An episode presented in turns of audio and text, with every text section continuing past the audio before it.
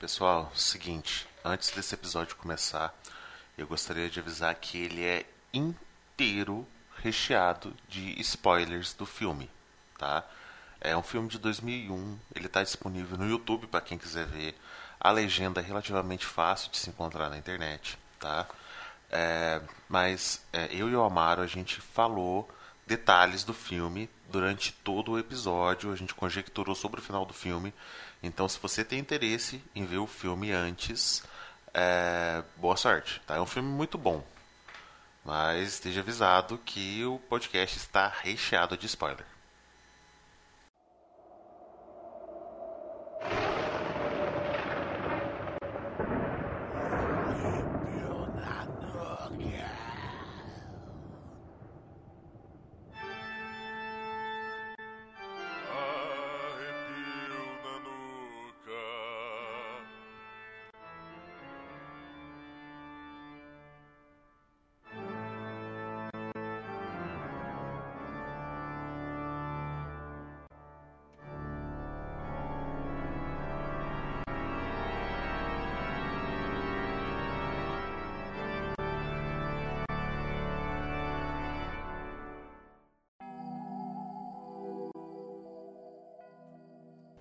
Pessoas que têm uma porta preta em casa, bem-vindos a mais um Arrepio na Nuca, o podcast que traz filmes obscuros e não tem informação nenhuma em lugar nenhum da internet. Hoje estamos aqui com a casa cheia, eu e o Edson, porque a gente mora num bículo de 2x2. Exatamente, banheiro e cozinha. Mora no kitnet de 3x4 em São Paulo, pagando 7.000. Exato, cama dobrável. Hoje falando do filme mais esquisito da história do cinema de terror, pelo menos. Porque ele veio de lugar nenhum. Ele é um filme estadunidense, dublado em espanhol. Ele não é canadense, não? Eu acho que é canadense, só que ele se passa em Seattle, né? Isso mesmo, ele é canadense. A maioria do pessoal é canadense, é verdade. É muito confuso. É quando você vê a parte de Canadá que fala francês, né? Faltava essa.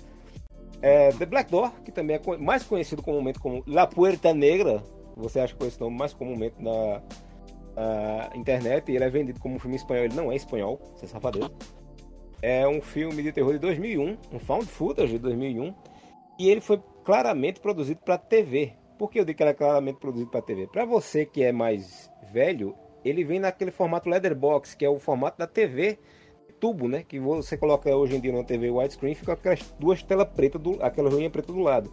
Pra você que é mais novo, é o mesmo formato bizarro do qual o Zack Snyder achou boa ideia lançar o Snyder Cut. Não faz sentido nenhum aquela porra. Este filme, ele... quando ele saiu, como eu já disse, eu não sei, mas como eu conheci esse filme? Lá pra 2010, eu não tinha acesso à internet, até 2010, quando eu entrei na faculdade e fui obrigado a comprar um notebook. Aí tem internet de graça na cidade, um projeto do prefeito, coisa e tal. Eu tenho essa internet, né? É maravilhosa para você baixar um filme, eu tenho que deixar baixando, dormindo para assistir no outro dia. Só que nesse tempo eu comecei a procurar vídeos de fantasma, que eu adorava, coisa de terror desde aquela época. E dessa vez a internet provia coisas que não tinha na locadora, né? Supostamente reais. E tinha um canal chamado Peregrino Negro, acho que é um canal mexicano, não sei, nunca... Porque o cara que faz o canal...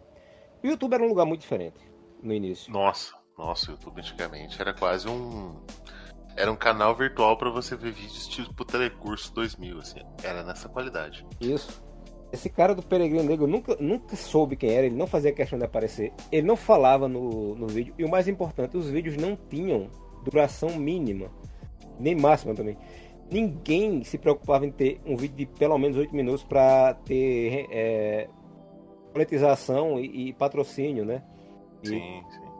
Tem um vídeo de 10 segundos, 20 segundos, e esse Peregrino Negro, ele simplesmente colocava a vinheta dele, colocava, que era uma imagem com o nome Peregrino Negro e a morte com o nome Peregrino Negro embaixo, colocava o resumo de onde teria vindo aquele vídeo em texto, passava o vídeo de 10, 20 segundos, aí repetia uma vez só pra você ver ali com um zoom na coisa que aparecesse, beleza, e aparecia de novo o nome Peregrino Negro, acabava o vídeo, era isso. Eu adorava esse canal, porque era ligeiro, mais ligeiro. Nossa, do que... maravilhoso. Sim, mais ligeiro do que o discurso de Bolsonaro. Aí... é o que falta hoje. Eu vou lançar tendência no YouTube, eu vou lançar um canal que só faz inserções tipo o Peregrino Negro agora, pros caras que tem uns podcasts grandes e colocar como inserção comercial dentro do... é tipo o comercial dentro do videocast. Aí tá do MesaCast. Stonics? Exato, o YouTube faz a transição ali, tipo, agora para os nossos comerciais, aí tem dicas culturais. Aí esse cara, para apresentar o canal dele, ele fez um trailer. E nesse trailer ele colocava um monte de vídeos, de coisas que eu nunca vi na minha vida. Alguns tinham uns pedaços de filme também, tal, mas tinha muito vídeo que eu não sabia de onde vinha. Um deles era um ritual satânico, em preto e branco, e aparentemente antigo. Eu fiquei, né, bestificado com aquilo. Caralho, que porra é essa, velho? Fui procurar e não sabia, até que um dia, depois de muito fuçar, eu fiquei obcecado por esse vídeo miserável. Eu descobri esse vídeo inteiro no YouTube com 15 minutos. Eu ouvi, cacete, de onde é isso de novo? Aí fui, procurei, até que eu descobri que tem esse filme chamado The Black Door, La Puerta Negra. Aí fui atrás e pra achar também foi um sacrifício. Hoje em dia ele tá no YouTube, só que sem legenda, mas na época eu acho que ainda se achava legenda. E depois ele desapareceu. E eu não lembro se eu tinha visto não esse... Não é um espanhol difícil de se entender. Não. É aquele espanhol de primeiro módulo do CCIE, pra você... Total, professoral ali. Onde está La Puerta Negra? Está acá. Oh, Dios mío, um demônio. Ah, é mais ou menos isso. Não tem nada demais não, dá pra entender. Ai, caralho! Ai, caralho! É do Renato Lula da Silva, presidente! Ai, esse vídeo é meu animal espiritual agora pelos próximos 4 anos. Foi assim que eu conheci esse filme. Eu não lembro de ter assistido ele antes. Eu assisti ele agora de novo. Tem coisa que eu não lembrava, da história principal eu não lembrava. Eu acho que eu só vi muito e muito repetidamente o ritual. Eu não sabia, inclusive, que era picotado num filme em 3 partes. Eu nunca tinha ouvido falar desse filme. A primeira vez que eu vi esse filme, esse filme dura 1h30. A primeira vez que eu vi esse filme foi há 1h30 atrás. Você procura todo mundo aqui do elenco. Diretor Kitty Wong, o que é que ele fez? Porta Negra. Eu tô entrando no IMDB aqui pra ver. Ele fez um filme japonês, não, francês. Fez 2 filmes franceses, não, tem um alemão. Ele fez filme tudo, no mundo inteiro, nenhum conhecido. No Iru de Borro de Jade. Não tem ninguém conhecido assim, sabe? Caramba. E... Meu Jesus, o que eu achei que era o diretor, o principal, ele não é o diretor, fiquei muito chocado quando descobri. Ele é Sérgio Galinaro, que ele me é muito familiar, a cara dele me é muito familiar. Parece ter saído daquele filme de kickboxing da Band. Nossa, eu tô vendo aqui porque ele é conhecido e é só um programa merda, um reality show. E é como produtor. É. Só carinha, produtor. A carinha dele me lembra esses caras de soft porn da Bandeirante. Eu não sei, não vai familiar. Não tem mais ninguém. Não dá pra dizer esse daqui fez isso, esse daqui fez aquilo. A menina que faz a namorada dele parece uma cantora genérica de banda tipo pop rock dos anos 90. E se veste igual a Natalie Imbruglia. Esse gigante. Mas o resto, não sei quem é.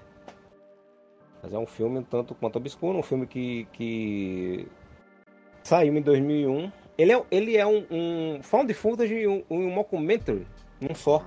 Que é um documentário sobre... um documentário. Ô, Amaro, você quer que eu solto meu resuminho? Ah lá.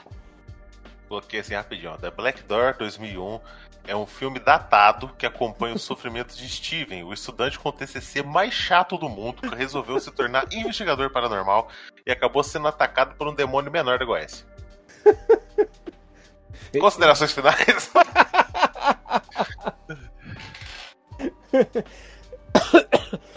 Esse filme... eu tô vendo aqui que ele ganhou, tem um prêmio na capa, 2 prêmios na capa do DVD dele, mas hoje em dia eu não confio mais prêmio nenhum. Nossa, foda-se, esse prêmio de internet, provavelmente. Então, eu já vi muito filme de merda com prêmio. Tem um filme chamado Ratos, que é um filme de zumbi, onde os zumbis são os ratos. Tem o prêmio, tem um monte desse negócio de prêmio. Quando eu falei, que filme ruim da porra, eu digo, porra. Vencedor do programa, cara, vencedor do prêmio melhor da garotada, sabe? Sei lá, é muito bosta. Vencedor do prêmio, minha mãe gostou. é daí pra baixo. Basicamente é isso, né? O cara vai fazer uma investigação, ele tá fazendo o seu TCC e ele descobre um cara chamado Balmaceda, como é o nome dele? Mídia Balmaceda, Gustavo Balmaceda, eu esqueci o nome desse nome. Cadê? Só tem Balmaceda, eu esqueci o nome dele agora. Balmaceda, pronto, é isso aí. Esse cara, ele some em 1938 e ninguém sabe pra onde esse maluco vai. E esse bicho ficou obcecado pelo sumiço do maluco. Uhum. Aí... Enquanto ele estava fazendo o seu TCC de Relações Comerciais México, Estados Unidos. Exato. Aí ele encontra... Dos anos 20, pra piorar a situação, assim. Não é nem atual, né? É pela depressão. Aí vai, encontra um livro de contabilidade e mostra que o cara lá pagava altas propinas a uma galera, muito específica. Uma soma de dinheiro altíssima pra época, 3.000 conto. Uhum. Ele vai e descobre um rolo de filme que ele vai ver e descobrir coisas maravilhosas de um mundo de fantasia e alegria. Só felicidade. Esse filme, ele tem o... aquela imagem voltage normal dos anos 2000. A imagem Tech Pix pra baixo. Posta pra caramba. Passada, desfocada, tremida. A diferença é que a direção, como é um documentário, tem uns cortes de câmera que vão se agravando perto do final. Ele fica um tanto mais descarado, que é um filme, perto do final ali. Sim, sim. O começo é meio com cara de documentário amador mesmo. Né? Aí segue até chegar... Porque o começo, o cara eles estão investigando... Na verdade, o começo é... um cara chegando no hospital. Isso. É um corte muito datado, um plano de sequência muito datado, mostrando assim os altos postes, o jeito que entra no corredor, assim, aquilo é total TV anos 2000. Mulher abrindo a porta pra ele entrar.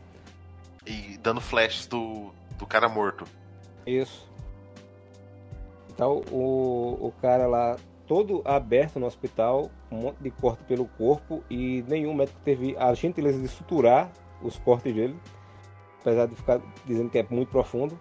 Tá certo isso aí, não deixa o corte, se for profundo, aberto mesmo assim, daquele jeito. Exato. É bom que respira.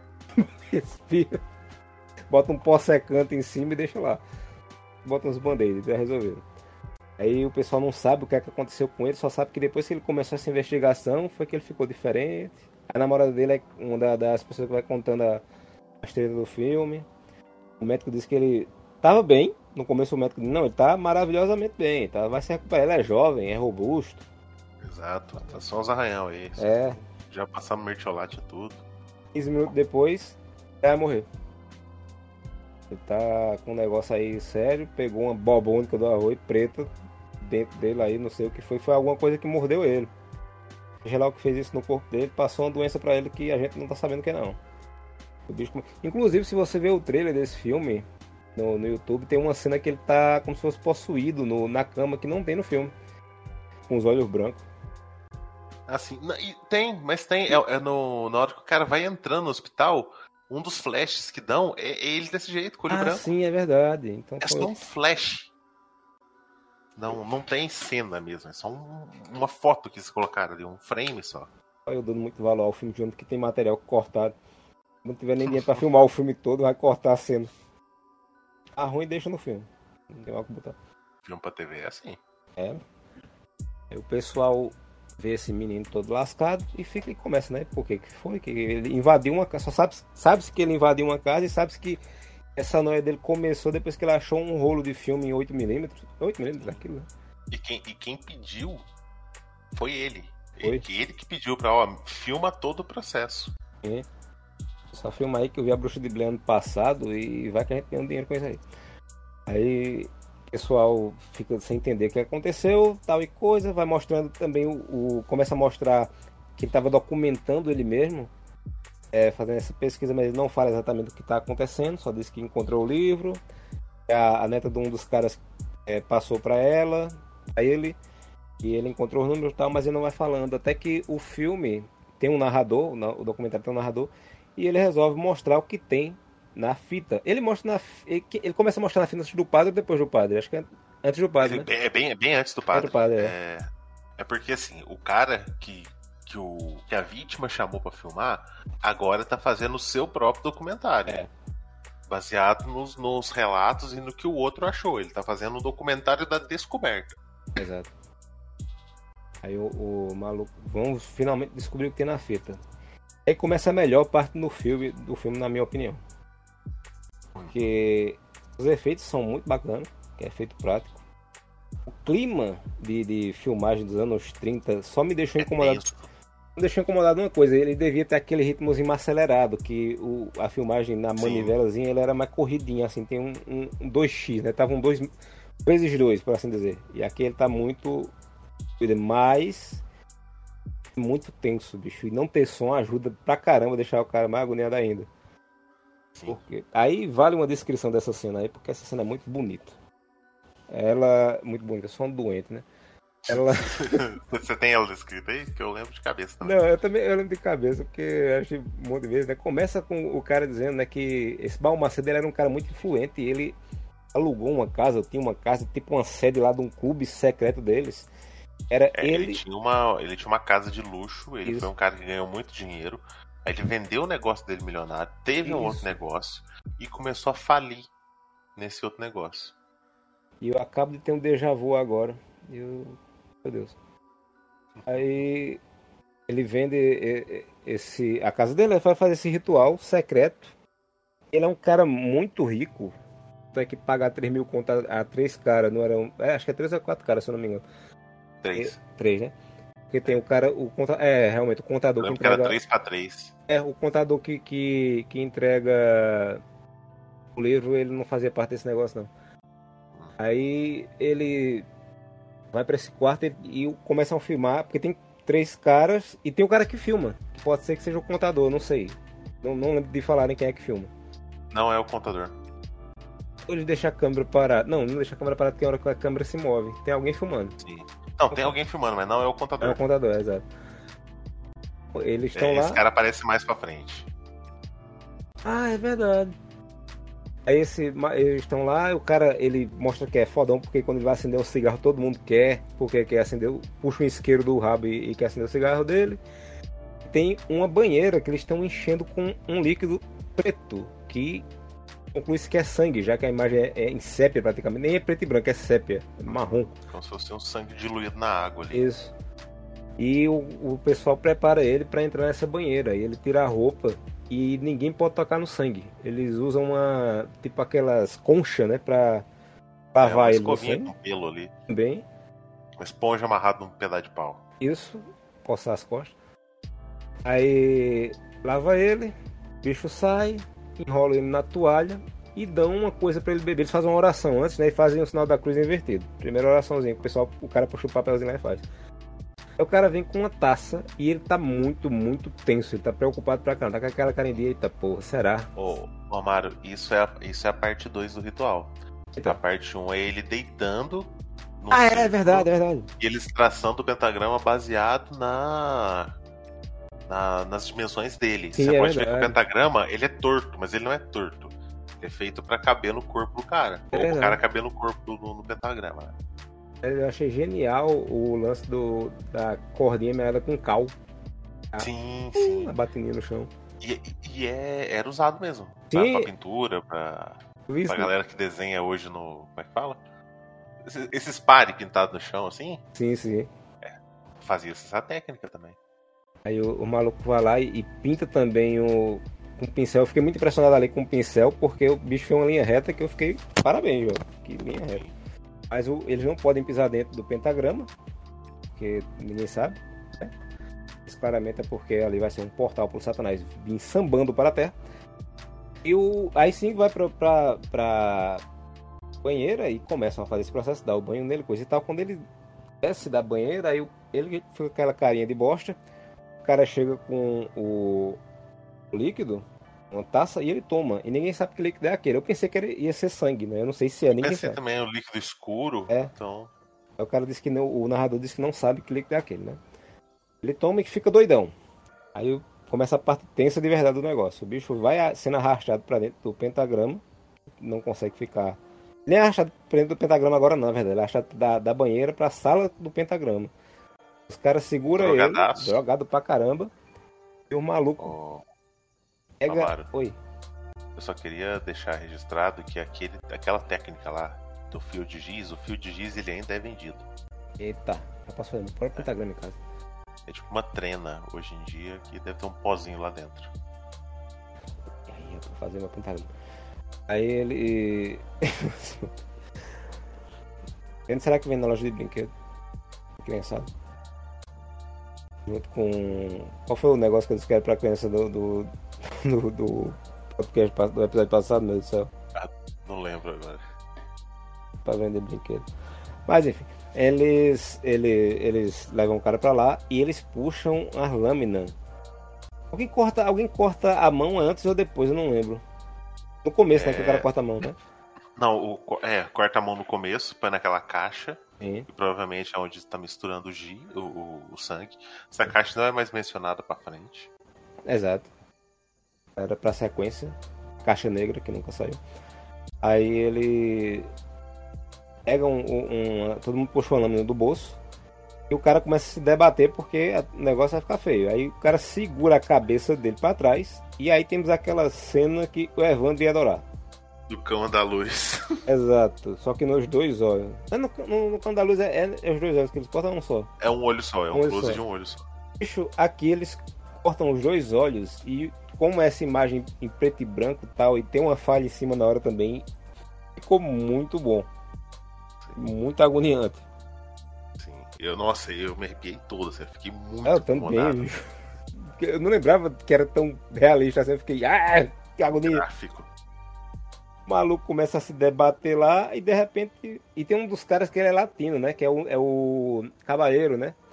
Sim, que fica hesitando o tempo inteiro. É que ele fica hesitando, que ele é tipo o cara que é meio... o preconceito já rolando ali, né? Porque ele é o cara que é meio deixado de lado. Tem uma hora lá que o cara fala que ele é o cara que o pessoal não deixa se aproximar muito do Balmaceda. Aí ele vai, tem que cortar o pescoço do Balmaceda, só que ele não consegue. Aí vem o lourão lá, empurra ele pro lado e corta o pescoço do cara. E é tipo... eu não lembro qual é o filme que tem que vão matar o maluco e falham, o cara fica agonizando. Eu sei que não lembro agora. Também não lembro, mas eu sei que é desse jeito aqui. Ele vai matar. É quando você vai matar uma galinha, que sua avó disse, você não pode matar, não pode cortar a cabeça da galinha com pena, senão ela é correndo, né? É. Já aconteceu na casa da tia minha, foi maravilhoso.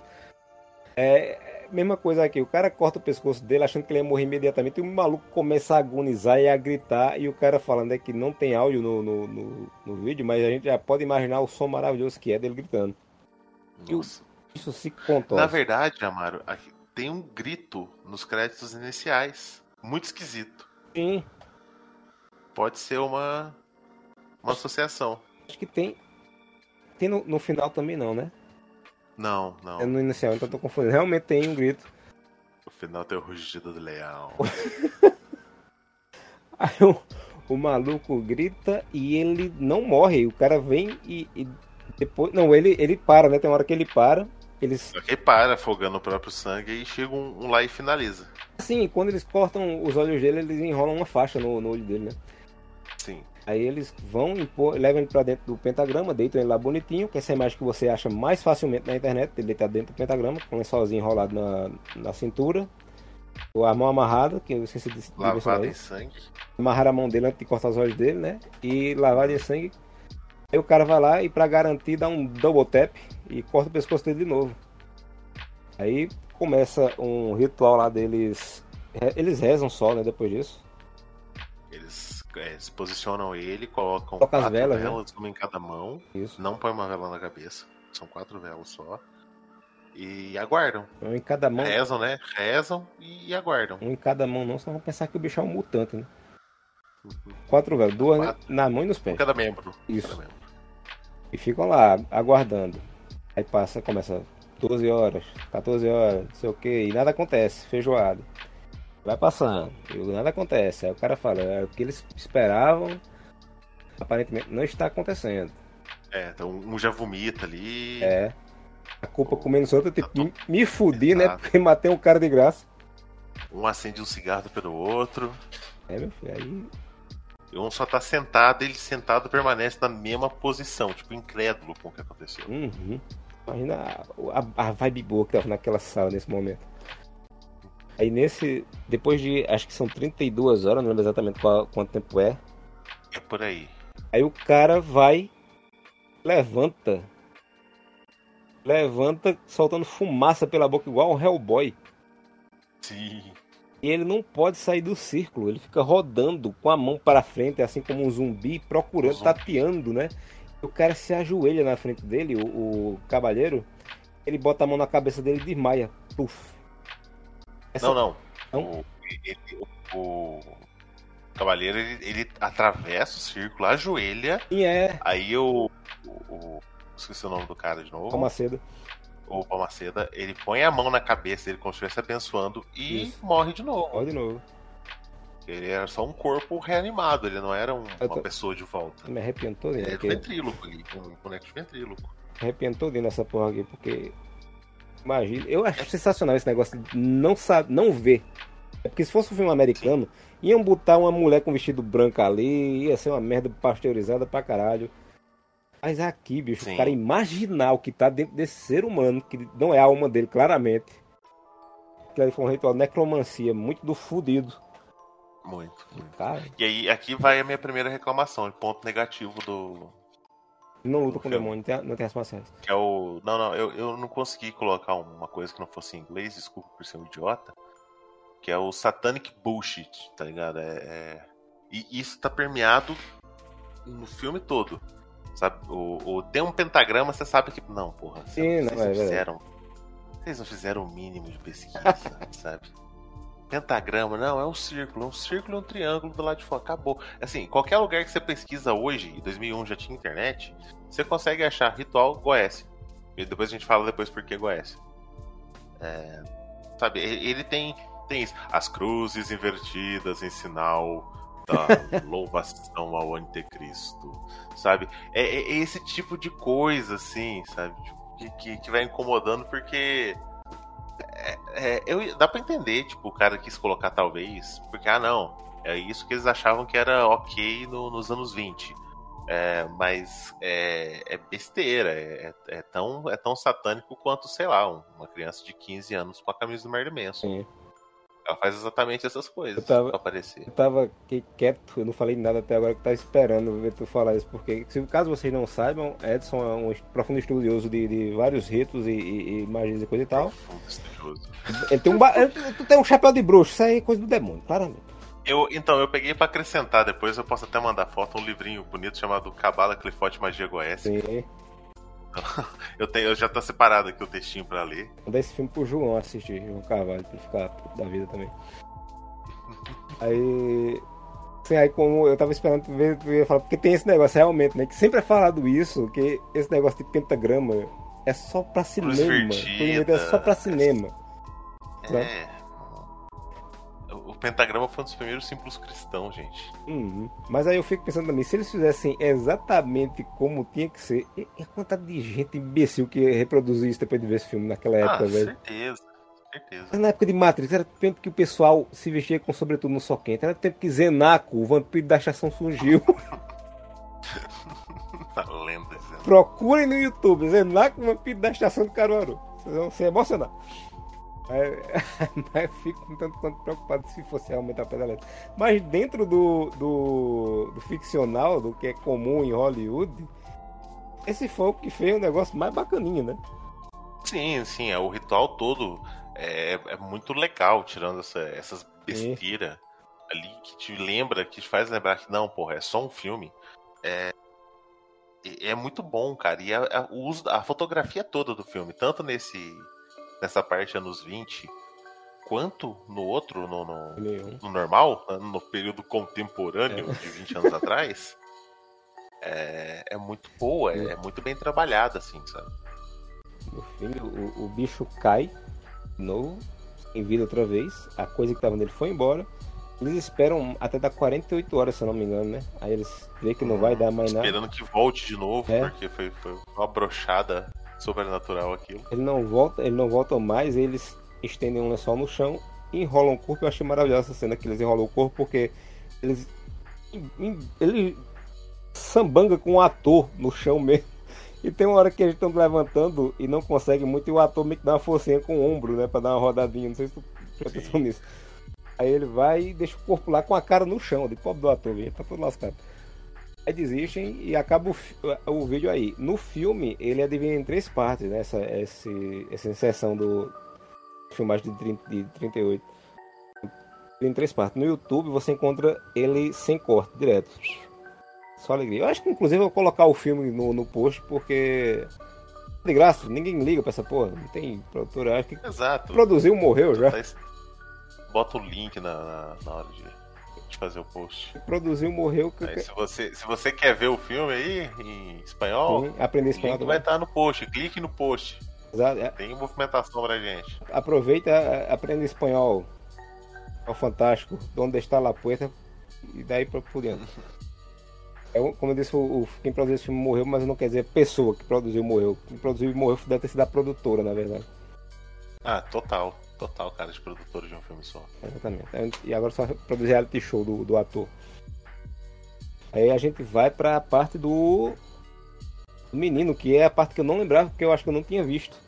Ele diz que depois disso, ele não pode mais seguir com as investigações dele como ele estava seguindo, né?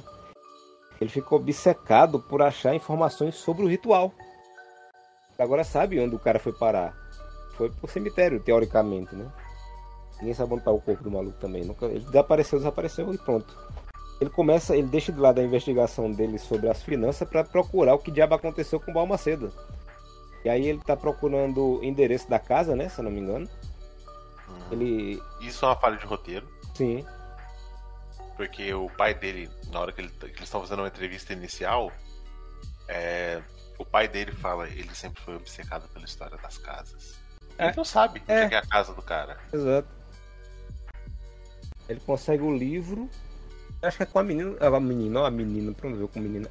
A mulher lá, a filha do contador. Acho. A filha do contador. Dá endereço da casa, né? Que o contador guardou o livro como recordação do primeiro emprego dele. Exato. E nesse... Não se guarda livro contábil. Se livro contábil você queima. Isso daí ele mesmo. Ele demoniado. Ele era imune ao fogo. Era o Necronomicon das finanças. Aí a menina fica reclamando que ele... Vamos sair pra namorar. Feito concurso de empregado.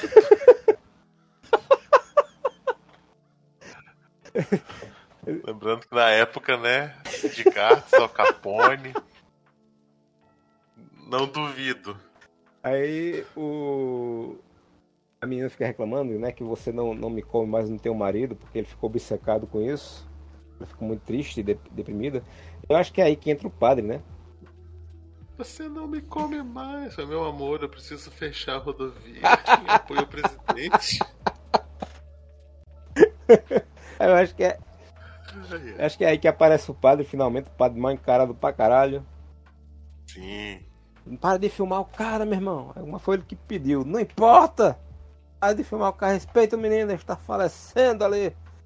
Ninguém costurou as filhas dele até agora. Não, mas padre foi... Aí a menina fica... Não, mas padre foi ele que pediu. E tá certo. Filma esta merda. Mas eu sou contra. Aí ele vai lá... O plano do padre é fazer um exorcismo, né? Ali, se eu não me engano. Uhum. Só que ele tem que ver as provas primeiro. Aí vem aquela história do... A gente vê no Exorcista, na versão original, quanto do livro do William Peter Blatty, né? Porque você não leu a versão original de onde surgiu a história do Exorcista, prepare-se para, se for ler, prepare-se para páginas e mais páginas de tédio, porque uma possessão real é bem sem graça, de acordo com o livro. Tu leu, não foi o Exorcismo? Eu li o Exorcismo e o Exorcista. Eu adoro o filme. O filme e o livro O Exorcista. Sim. Agora, o Exorcismo, ele é meio sofrívelzinho, assim. É legal só o padre. Exato, né? É isso que eu tô dizendo, né? Porque no livro do Exorcista, a menina, ela... A piruleta, é o bicho piruleta, é o demônio que dá... Ela vomita, ela faz um monte de coisa, levita, gira a cabeça 360, coisa e tal e coisa... Na história real, o menino cospe. Nem uma lhama. Em todo mundo. Uhum. E só, ele é o Batman, é o demônio Batman, ele só aparece de noite. E mija e cospe. Quando amanhece, ele volta ao normal. a coisa mais tediosa do mundo. É interessante, como o Edson falou, pela parte do livro, do padre, o relato do padre. É, muito boa. Muito boa. E o final, o livro vai ficando legal, mano. Sim. Nossa, cara. Até chegar lá, é só um menino. Chegar na parte boa, exato. Aí, vamos pra... Por isso que o William Peter Blatty, ele deu uma melhorada aí na... Disse, não, tem que ser uma traquinagem aqui. É um dos meus livros favoritos, cara. É que ganhou uma série que podia seguir o livro e resolver fazer outra coisa. Porque a parte legal do livro... A segunda melhor adaptação do Exorcista é o Exorcismo de Emily Rose. Porque o Exorcista, o livro, ele bate muito na tecla do será que é possessão? Será que ela tá doente? Que no filme eles não colocaram tanto porque tinha que correr. Tava vendo um vídeo ontem de curiosidade do cara desse, né? Tem que correr com o tempo, eles tiraram muito de coisa. Essa era essa dualidade. Será que ela... Dualidade! Lembra que eu tava no episódio passado tentando lembrar uma palavra que eu disse discrepância? Era dualidade. E eu idiotamente, fiquei falando... Dualidade, vê agora, falando demônio. Mas é isso, no livro tem essa dualidade, que no filme não tem tanto, mas no Exorcismo de Emily Rose, que também é baseado em história real, tem a dualidade, né? Será que ela tá doente ou não? Esquizofrenia ou não? A dualidade toda é um julgamento do padre, né? Aí pronto, então, voltando aqui ao demônio que conta, que é o desse filme, o padre tem que ver primeiro a parada toda para saber se ele pode entrar com um pedido de exorcismo. É assim que funciona, né? Chegar lá e exorcizei, porra. É assim, não é que nem na Universal no meio. Para exorcizar mesmo tem que... É muita burocracia. Nem a igreja católica acredita muito nesse negócio de possessão. Não. É festa não, nessa merda. Ele fala, não, eu trabalho justamente... Eu sou o padre Quevedo do Canadá. Exato. Eu lanço livros e tal, eu tô aqui pra desfazer esse negócio e eu tenho que ver os vídeos dele pra saber se ele tá possuído mesmo. Ver se não tem tela verde, se não tem fiozinho aí, se não foi feito pela Warner. E aí vai pra parte tensa do filme. Exato. Porque a parte tensa é a parte do padre assistindo o vídeo comendo no chão, fumando, bebendo pra caralho. É. Aí vem a investigação da casa, né? Sim. Não, então, antes a gente descobre... A identidade, a gente descobre, o cara puxa a capivara dos três caras que estavam. Sim, é verdade. Os três morreram ao longo, acho, de 5 anos. Isso. Morreu um a cada 2 anos, uma coisa assim. É. Morreu um logo depois, um depois de 2 anos e outro depois de mais 2 anos. É, enforcado. O último morreu enforcado. Os outros dois assassinados. O último foi o cavaleiro. O primeiro foi o cara que eu não lembro o nome, mas era o irlandês. O russo, irlandês era russo, não lembro agora. Era russo, né? Era Milošević, uma coisa assim. Ele tomou umas facadas. O irlandês morre o segundo. Ele tomou umas facadas no lado do corpo. Não, primeiro morre o Carvalho. O Carvalho morre primeiro. É? Quem é que se enforca? É, o Carvalho morre primeiro. O que se enforca é o Slobodan Milošević. É mesmo, lá, é verdade. O Carvalho ele toma umas facadas do lado. E ele cai aí, descobre com uma marca só no ombro, da queda, né, na cabeça. Aí tem a tatuagem, que é uma fechadura com uma espécie de pentagrama lá. Fechadura preta com uma espécie de pentagrama. Encontram o segundo é o irlandês, né? O loiro. Irlandês. Morre numa briga de bar. Uma briga de bar. Também encontra tatuagem no pulso. E o último é o Milošević, o Ibrahim. Sim. Ele se enforca. Né?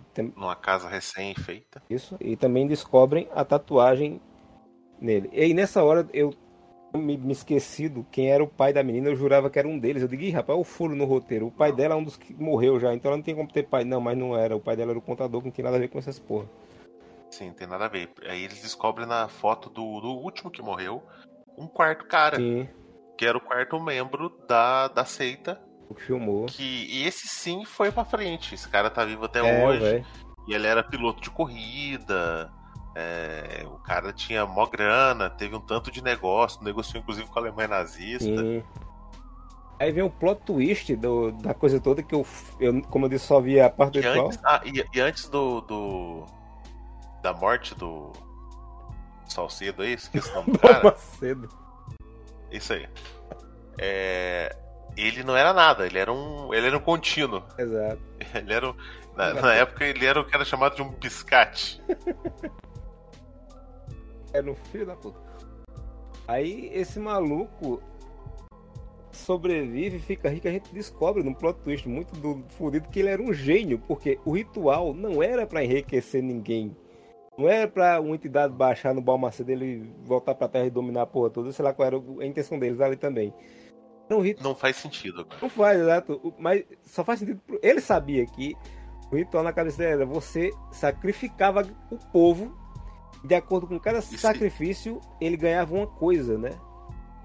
Sim, e se mantinha longe do perigo, não acompanhando diretamente, isso, olhando através de um espelho, que é o que colocam em alguns textos antigos. Sim, inclusive os espelhos da casa, depois a gente vai ver, tá tudo quebrado. Agora que tu falou isso, foi que me veio a mente aí, ó. Não sabia disso.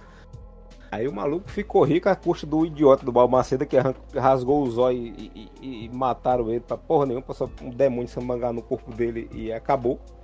Os malucos foram morrendo aos poucos também, só pra ele ir lá ficando rico. Assim, é basicamente o que todo rico faz hoje em dia, só que isso é a parte do ritual. Aproveitando os fudidos pra ficar mais rico. Mas é isso aí. Aí ele vai encontrar Quem vai encontrar o velho é o padre, né, depois? É o padre. O padre assiste o Steven entrando na casa do Balmaceda. O vídeo isso. A esposa tá lá, né? Ó, fiz uma depilação diferente, vem pra cá, larga esses livros. Tal, vamos jantar, prato sou eu. Aí ele fala, ó, ligaram aqui, é o quarto cara que tá vivo, tá bem, tá no asilo, perdeu toda a grana. E ele me deu o endereço e falou que eu vou encontrar o que eu tô procurando lá. Aí mostra ele indo de madrugada, porque as pessoas são burras. Eu coloquei aqui uma das minhas observações: as pessoas são burras. É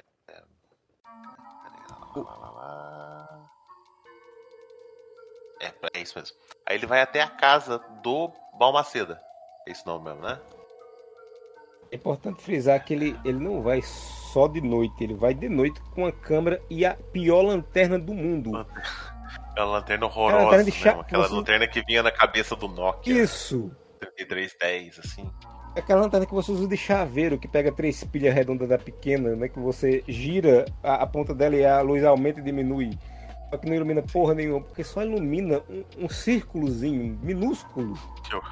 Pior, Amaro, aquelas lanterninhas dínamo, que você ficar iluminando, você tem que ficar apertando sim, ela, fazendo um barulhinho chato. Imagina isso nessa cena todinha. O maluco entra na casa e a casa é sinistra.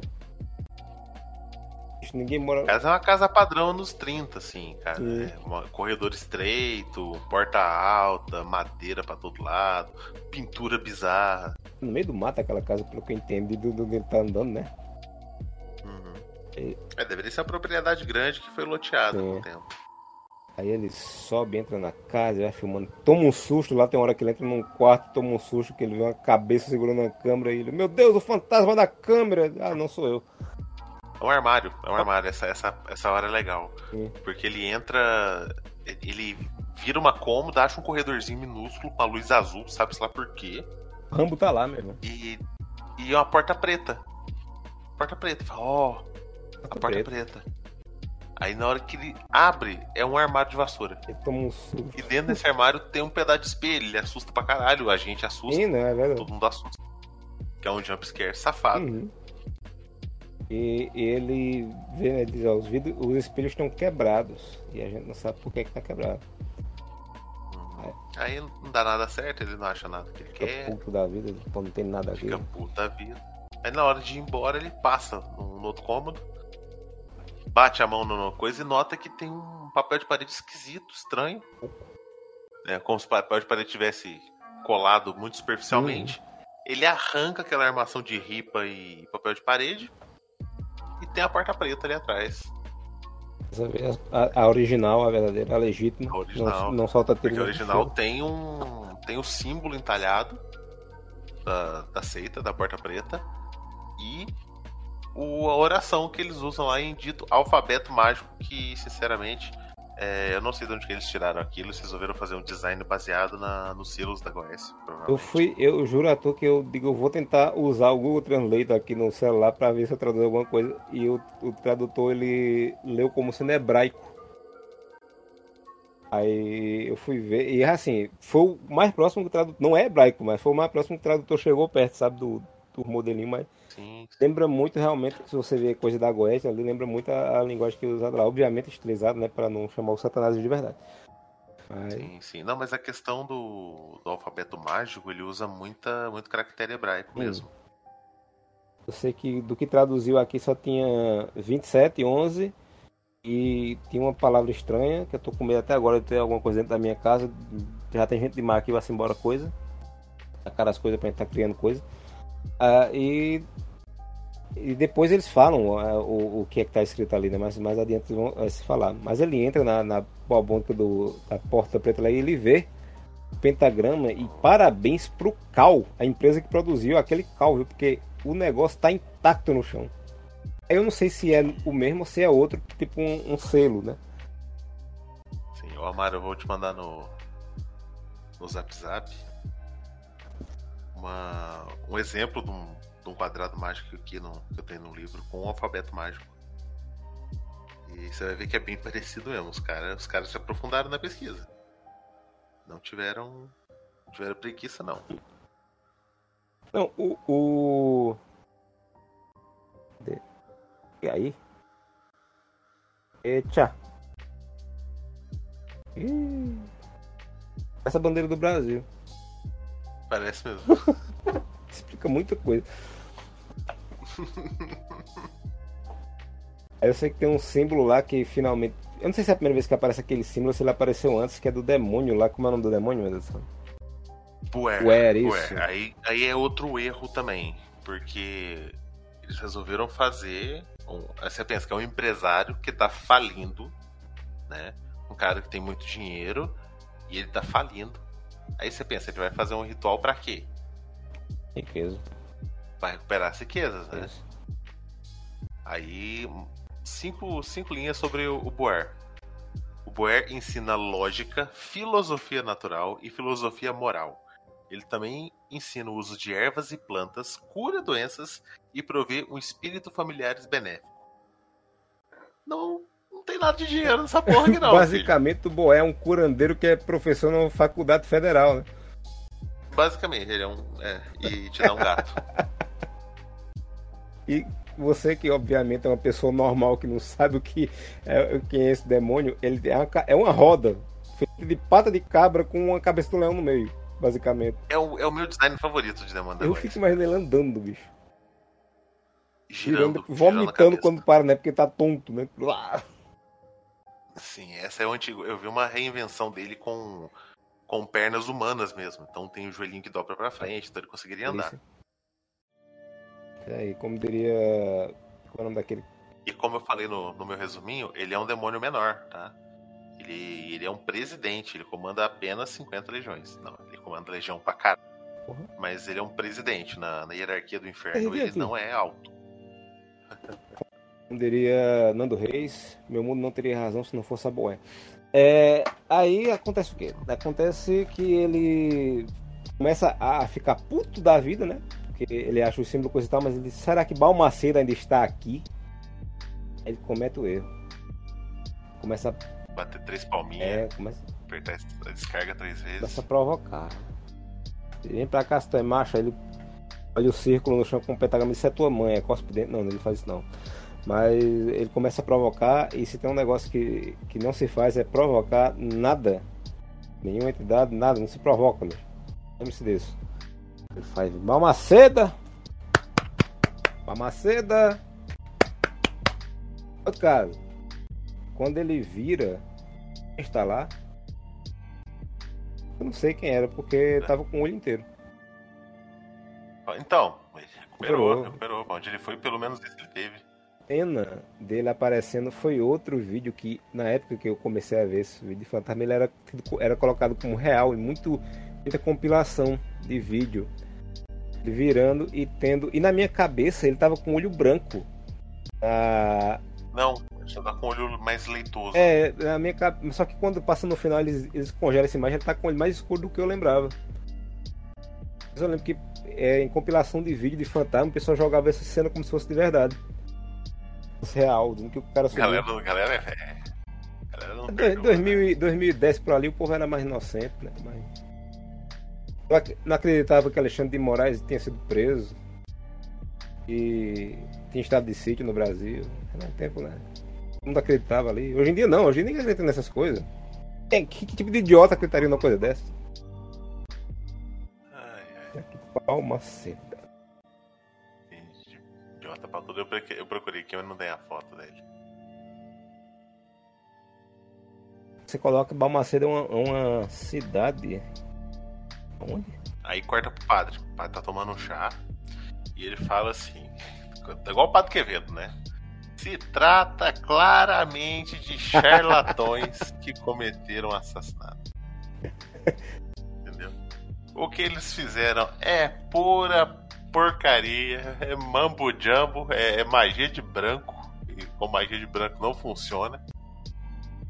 Porém, o capeta pode ter escapado ali. Então a gente tem que debater. O padre lança um gerador de lero-lero tão fodido essa hora. Mas é um gerador de lero-lero muito vagabundo. Mas o fato é que é isso. Eles têm que confrontar o único sobrevivente da seita. Que nos anos 20 tinha 20 anos e agora no asilo ele deve ter 100. Exato. Eles são muito ruins de datas. Que nem o Kurumada, né? Ninguém sabe dar uma idade certa pra galera. Porque ele não devia estar nem inteiro, né? Ele devia estar só o pó. Só o cocô ali. Eu achei uma imagem aqui que não tem nada a ver com o filme. Eu vou mandar aqui no Discord, porque... Meu Deus, olha isso aqui. Essa é a justa criatura aí. Cara, que é isso? A Ninha Medeiros e a repórter de REC. Sério? Eu nunca tinha visto a menina Medeiros na luz. É a primeira vez que eu vejo.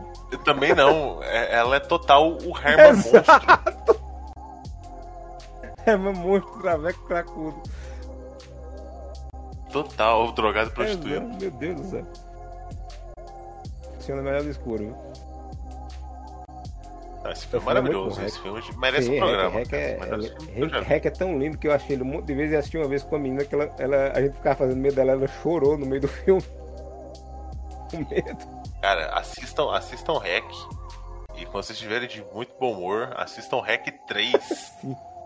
Que é muito bom também da sua maneira. Exatamente. O 4 não vai nada. Eu não vi, eu só vi o 1 e o 3, nunca vi nem o 2. O 2 é legal, eu gosto do 2, o pessoal não gosta porque tem a mudança do motivo dos zumbis, mas eu gosto do 2. Mas o 3 é um Evil Dead, né? E o 4 é um filme de terror normal. Fiquei com ela de novo, a câmerazinha, a repórterzinha na verdade, mas é um filme de terror comum. Esquece tudo. Segue o 3, né? Que é um filme também normal.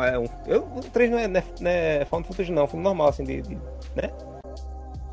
Mas o 3 é. Pronto, o 3 ele começa como found footage até aparecer o primeiro infectado, que é o tio lá. Exato.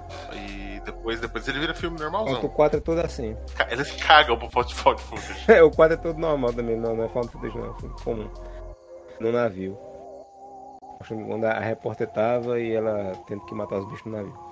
Mas o 2 eu ainda recomendo que veja o 2. O 2 é bacaninho. Você pode se incomodar com a mudança do...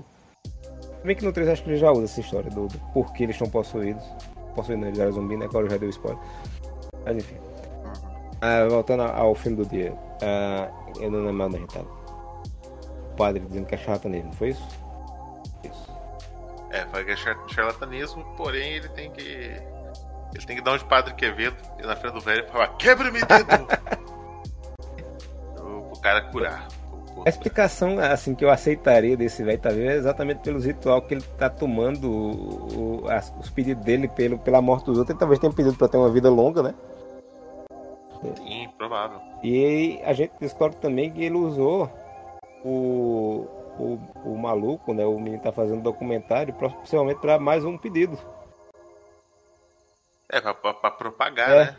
Ele diz lá, né, que o cara vai, ele se fode e quem colhe o louro é ele. O maluco foi, não sabia. Se lascou. Achei aqui a imagem do... Mas dá a entender também que, porra, ele fez um pacto e uma hora você tem que pagar. Inclusive, eu conto história sobre isso depois, de um outro podcast. E nossa, é só um cara. Só um cara, como passava pintado de rosa. Como passava desfocado assim nos vídeos, aí você pensava que era uma coisa mais do mal. E como em 2010 a melhor qualidade de vídeo era 320, então realmente ajudava muito. Mas assim, dá a entender que na verdade ele tá passando a conta do pacto pro cara. Exato. Exato, é verdade. Eu aproveitei aqui, quem vai pagar aqui é o meu amigo Steven. Aí pronto, ele tá lá, ele, né? Foda-se. A conta agora vai para as Forças Armadas. E confronta lá o padre e vai assim. E ele contou lá na sua vida de velho, né? E eu fiquei em dúvida se esse cara era velho mesmo, se era uma maquiagem, porque tem hora que a pele dele tem papel machê. Parecia, eu fiquei. Eu acho que é um velho com maquiagem. Exato, velho, é que nem o macaco vestido com uma fantasia de macaco que quer se libertar, né? Exato. Mas é exatamente muito bizarro. Aí vai pra o hospital de novo, né? E começa a passar mal. Aí. Não. Aí ele faz aquele discurso de como você usa me chamar de charlatão. Eu consegui tudo que eu queria. O ritual funciona. E esse negócio aí de não reconhecer a presença do inimigo dessa igreja nova aí, que não acredita no sobrenatural e tal. E aí corta pro cara na cama. E a notícia no rádio que, olha, teve um acidente de um carro contra uma viatura dos bombeiros. 4 bombeiros na viatura, 2 pessoas no carro, e uma das pessoas morreu e essa pessoa é o padre. E não falam quem é a segunda pessoa. Eu, na minha cabeça, eu só lembro do. Eu só lembro que só tinha o padre. Ele tá com a namorada do menino nessa hora, não? No asilo. Então, eu pensei que ele tinha batido com a namorada do cara. Mas não. Porque ela tá bem, ela não sofreu acidente, não fala nada. Eu podia jurar que ele tava sozinho no carro, agora eu tô. Me pego de surpresa. Na notícia de rádio falam 2 pessoas. Porque a outra pessoa tava no porta-mala junto com uma bandeja de ovo. Cair no ar, essa influência. Mas é, o padre morre. Que também é uma referência ao filme. A história de MTV. MTV aconteceu um negócio muito parecido. O padre não morreu. Sofreu um acidente, mas ficou vivo.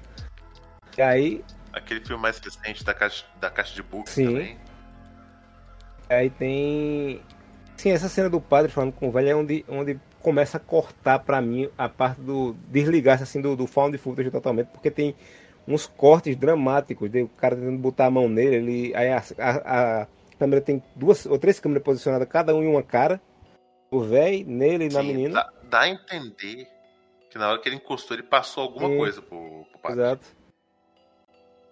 Tem esses cortes que tira a imersão do negócio do documentário, porque tem uma coisa muito novela mexicana ali naquele momento. Sim. Não, mas eu acho que nessa parte já abandonaram, porque enquanto tá falando do padre, não tá filmando, enquanto o cara tá agonizando na cama, não é filmagem do documentário, é fora a câmera, sim, assim, já. É isso legal, é um filme parte found footage, mas ele não se vende como um documentário, assim, não é... Não finge que é verdade. Lembra que eu falei do The Last Broadcast? Esse filme faz essa transição do found footage para um filme comum, assim, um filme normal, muito mais suavemente do que o outro. Que o outro é do nada, assim, tá, e de repente tela verde da Record, cara, que porra está acontecendo aqui? Aí começa montagem de clipe ruim dos anos 90, de que porra é essa? Aqui não, aqui é mais bonitinho, aqui você não sente. É comedido. Você vai até o final, quer dizer, vai até o final não, porque quando começa a parte final da menina, aí já me incomodou um bocadinho, mas... O que acontece depois do hospital, que eu não lembro mais, é quando o cara começa a piorar, aí, né? O cara piora. O Steven fica falando, o padre morreu, isso. O padre morreu, não tem salvação pra mim. O símbolo do Buer aparece entalhado no peito dele, logo antes dele morrer, ele implorando pra Deus que ele não quer ir embora. Cara, essa cena é uma cena muito foda, tá ligado? É uma cena muito bem feita. Cara, dentro das suas limitações de orçamento, maquiagem. Eu queria mais, muito. Mas o roteiro tá muito bom nessa hora. Sim, eu queria muito ouvir o áudio original, porque o que acaba cagando meio a vibe da coisa é a dublagem, né? Que parece uma novela. O áudio é muito, muito, entre aspas, bom ao que tá sendo mostrado em tela, assim, a qualidade da imagem, né? Não tem aquele Assim, ele mantém um padrão, assim, um volume alto fica... de voz, uma coisa muito nítida, então ele fica artificial perante isso, o que ninguém tá fica tela. Distante, a voz não fica distante, a voz fica em primeiro plano sempre. Isso me incomodou um bocado. Exato. Eu achei um torrent onde o cara jura que é em inglês, mas ele não tem seed nenhum, mas eu tenho a impressão que se eu conseguisse baixar ia ser em espanhol mesmo, eu estou tentando me iludir. Mas eu sou doido pra achar esse filme em inglês. Ah, já é a atuação da galera. Sim, sim. Pô, um ótimo filme, cara. É bizarro esse filme não tem uma legião de fãs. Até agora. Aí o maluquinho morre, né? E a menina começa a entrar em depressão, aí vira um clipe de música romântica dos anos 80 ali. Ela fica muito triste, começa a tocar Natalie Imbruglia, né? E ela fala que tá mal, o cara morre, né? Enterram ele, faz sepulta tudo certinho, 24 horas o cara já tá plantado no chão. Aí ela começa a ter uma crise de tristeza e fala que vai até a casa, tem que ir na casa, porque ele vai estar na casa, tudo mais. E o clipe começa com ela chorando no sofá de casa e andando pela casa abandonada. E cata os livros e olha e joga no... É bem uma atuação meio bosta. Sim, ela já tem jogado a toalha, tem a impressão, porque... muito confuso, corta ela no sofá sofrendo, depois passa ela na casa e não sei o que, e você fica... Calma, minha gente. Passado, futuro. É que eu falei, isso é datado, isso não entra mais, isso era muito comum lá nos anos 2000, isso não entra mais agora, sabe? É um método de filmagem que pararam, porque é ruim, é realmente ruim. Do nada... Ela entra na casa e ela diz que Steven tá lá e tem uma cena que mostra que ele tá na cozinha da casa, o espírito dele tá na cozinha da casa. Tá no reflexo. Tá no reflexo espelho, do lado de fora, assim. Reflexo o vidro, do vidro. É verdade, ele tá no famoso. Aí, ó, regatinha branca. Falei. Ela fala, você não tá vendo? Aí... Ela olha assim na cozinha e ele não tá, entendeu? Ou seja, ela viu ele e ele não tá mais lá. Aí corta pra uma ligação. Ela liga pra alguém e fala: o Steven tá aqui comigo em casa. Ele voltou. Aí correria aquele slow motion travadinho que também não entra mais. Que é um efeito usado em Senhor dos Anéis que você fala: porra, velho. Isso faz o filme ser datado. Ele não é atemporal por causa dessa transição bosta. E o filme termina com ela enforcada. Tal qual o cara que hesita em matar o Balmaceda, que trata ele com mais carinho e que leva a crer muito sutilmente que era um casal. Caralho, agora tu levou o final a outro nível pra mim, porque eu tava indignado com esses cortes loucos e não tem prestar atenção nele. Realmente, é verdade. Ué, aí, bicho, faz todo sentido, né? Realmente o cara não era meio deixado de lado, talvez... Olha aí, rapaz, era um casal. Não deixa ele encostar, não, porque vai se exaltar, vai se viado encostar no cara pelado. É todo um negócio, assim, porque ele que trata com o cara, ele que ajoelha perante o Balmaceda morto. Eu tô me arrepiando todinho aqui, socorro. Ele que vomita quando mata um Balmaceda. Eu tô me arrepiando todo aqui, socorro, porque eu não tinha me tocado nisso. Jesus do céu, melhorou mais ainda o filme. É um filme foda, Fui só pelo ritual e agora estou... E curvando para o filme como todo.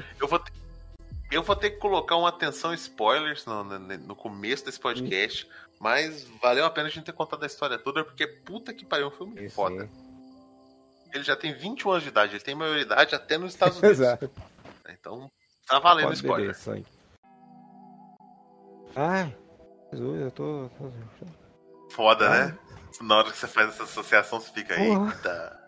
Não tinha me tocado nisso, velho. Meu Deus do céu, tem que ver de novo agora com áudio inglês. Tem áudio inglês, porra. E aí, Amaro? Porra. Quem que vai se dar bem agora? Rapaz, tô em choque. Quem que vai se dar bem? O padre morreu. O cara morreu.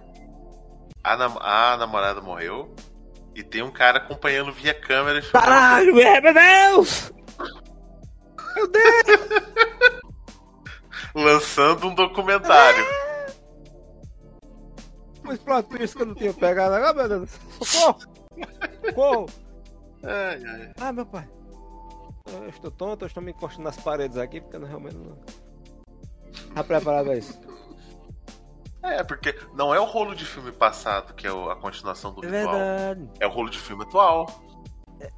É o novo espelho. O cara fala isso, tem uma hora lá, né? Ele fala que... As câmeras são um novo espelho. Exato. Na antiguidade usava-se espelhos como proteção, agora são as câmeras que você enxerga, mas não enxerga lá. Porra, socorro, estou todo arrepiado, socorro mesmo. Oscar pra esse filme. Meu Deus do céu, espalhei esse filme pra todo mundo agora. Assista esse filme! Assista esse filme, cara, esse filme é bom pra caralho. Bom, Amaro, posso levantar os pontos positivos aqui, só pra limpar a pauta? Já deu um horário bom. É, história. A história é clichê pra caralho, mas é um bom clichê e é bem trabalhada. Tensão. O filme todo te deixa tenso na medida certa. Assim, você fica mais e menos tenso. Tem umas relaxadas, mas tem uns momentos que você fica muito tenso. A história te envolve. Roteiro é muito bom.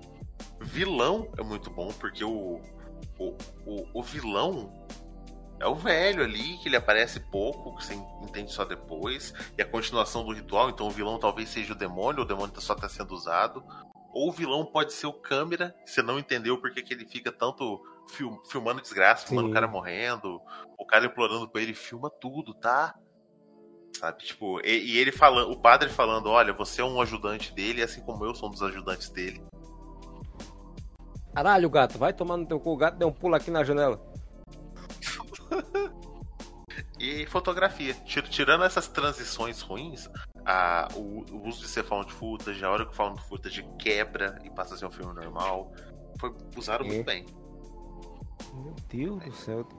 Posso falar uns negativos? Eu achei negativo. Eu tô chocado ainda. O primeiro é o kit satânico para iniciantes.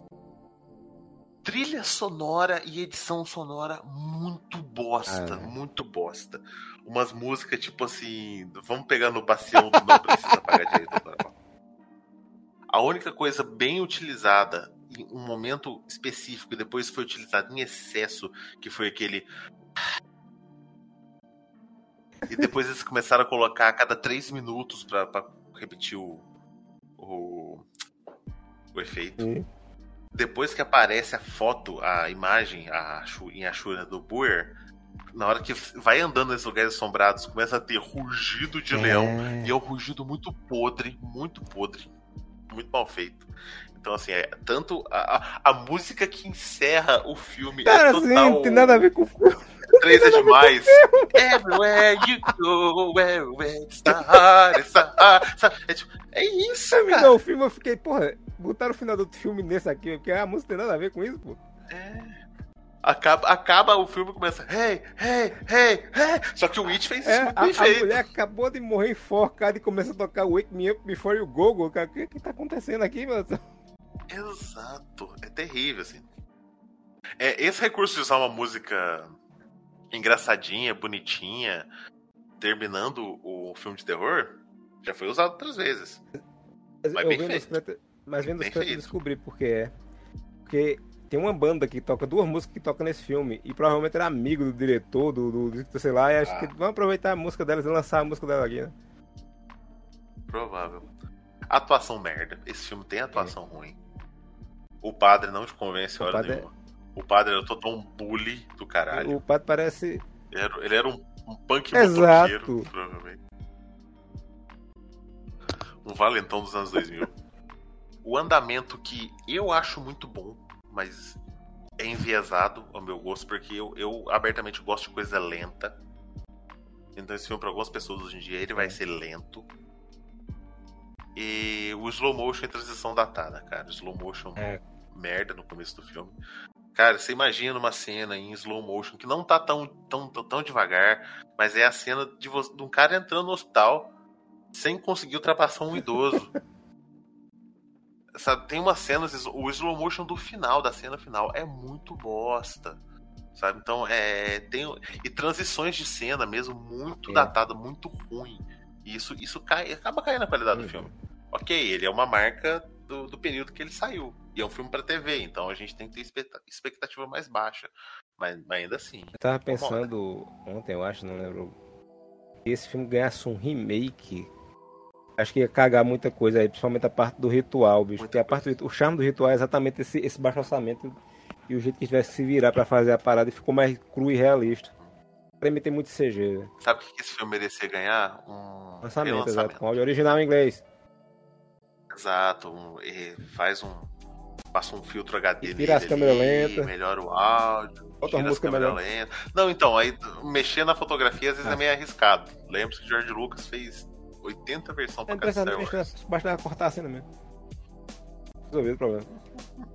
Tava uma trilha sonora que não fosse royalty free. Eles tinham que fazer uma mudança de som importante na sonoplastia.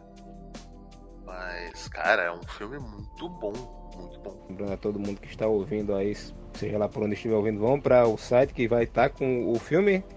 Tá no site, eu vou enfiar essa porra no post. Tem graça.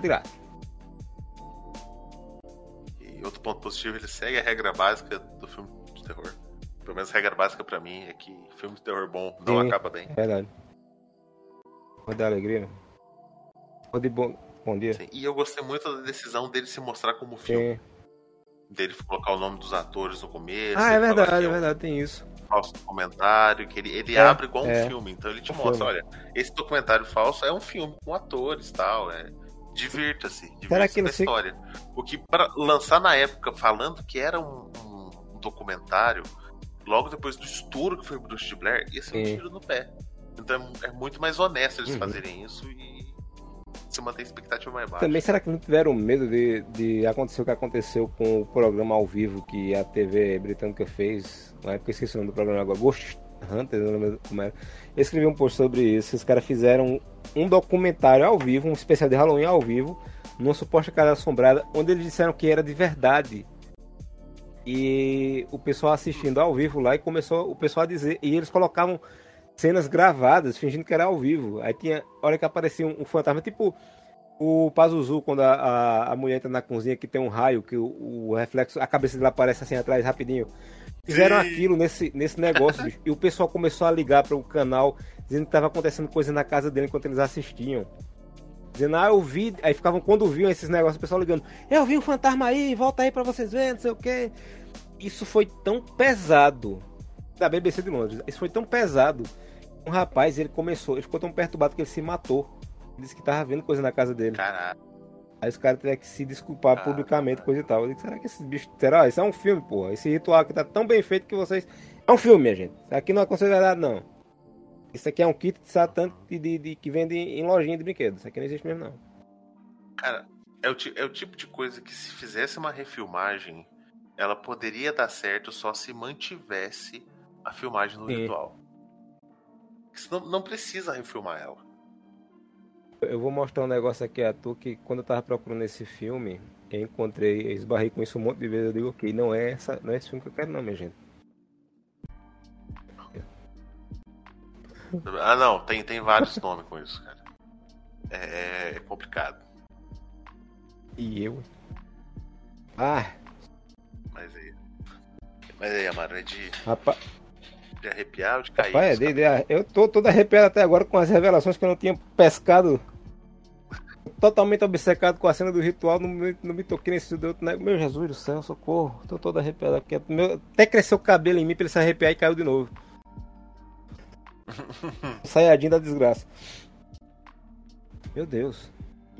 Eu dar uma nota 8 pra esse filme, eu vou dar uma nota 9 agora, que aí aumentou um ponto do meu conceito, viu? Eu mantenho a nota 8, Eu acho que ele tem erros demais, assim, de fotografia. E ele é um filme pra TV, cara. Não tem filme pra TV 10. Até a Casa das Almas Perdidas não bate 10. Não, é complicado. Mas aí eu já deixo aqui também pra gente um dia ainda ver o The Last Broadcast pra você ver o que é final cagado.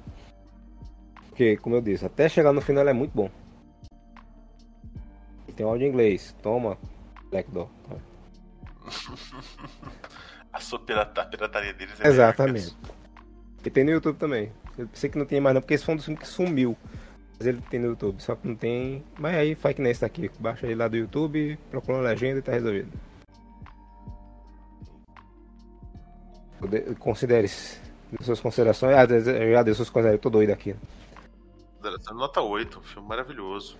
Um filme que eu não tava esperando nada, tava esperando só ser um filme agradável, divertido, mas é um filmaço. Aí, vocês? Vocês assistem falando de Fudas, mas tem um monte de coisa ruim pra uma das coisas boas, então não assistam tanto não. Moderadamente. Essa é a tristeza. Essa é a tristeza do Paulo de Fudas. Vamos ficando então por aqui. Estou em choque ainda, vou ter que tomar água com açúcar ali, porque as revelações são muito chocantes pra mim, eu tô desnorteado. E sabe-se lá o que virá no próximo programa? Muito obrigado, aprendi com o Janot. E lembre-se, fazer protesto em estrada é coisa de otário. Fica essa reflexão.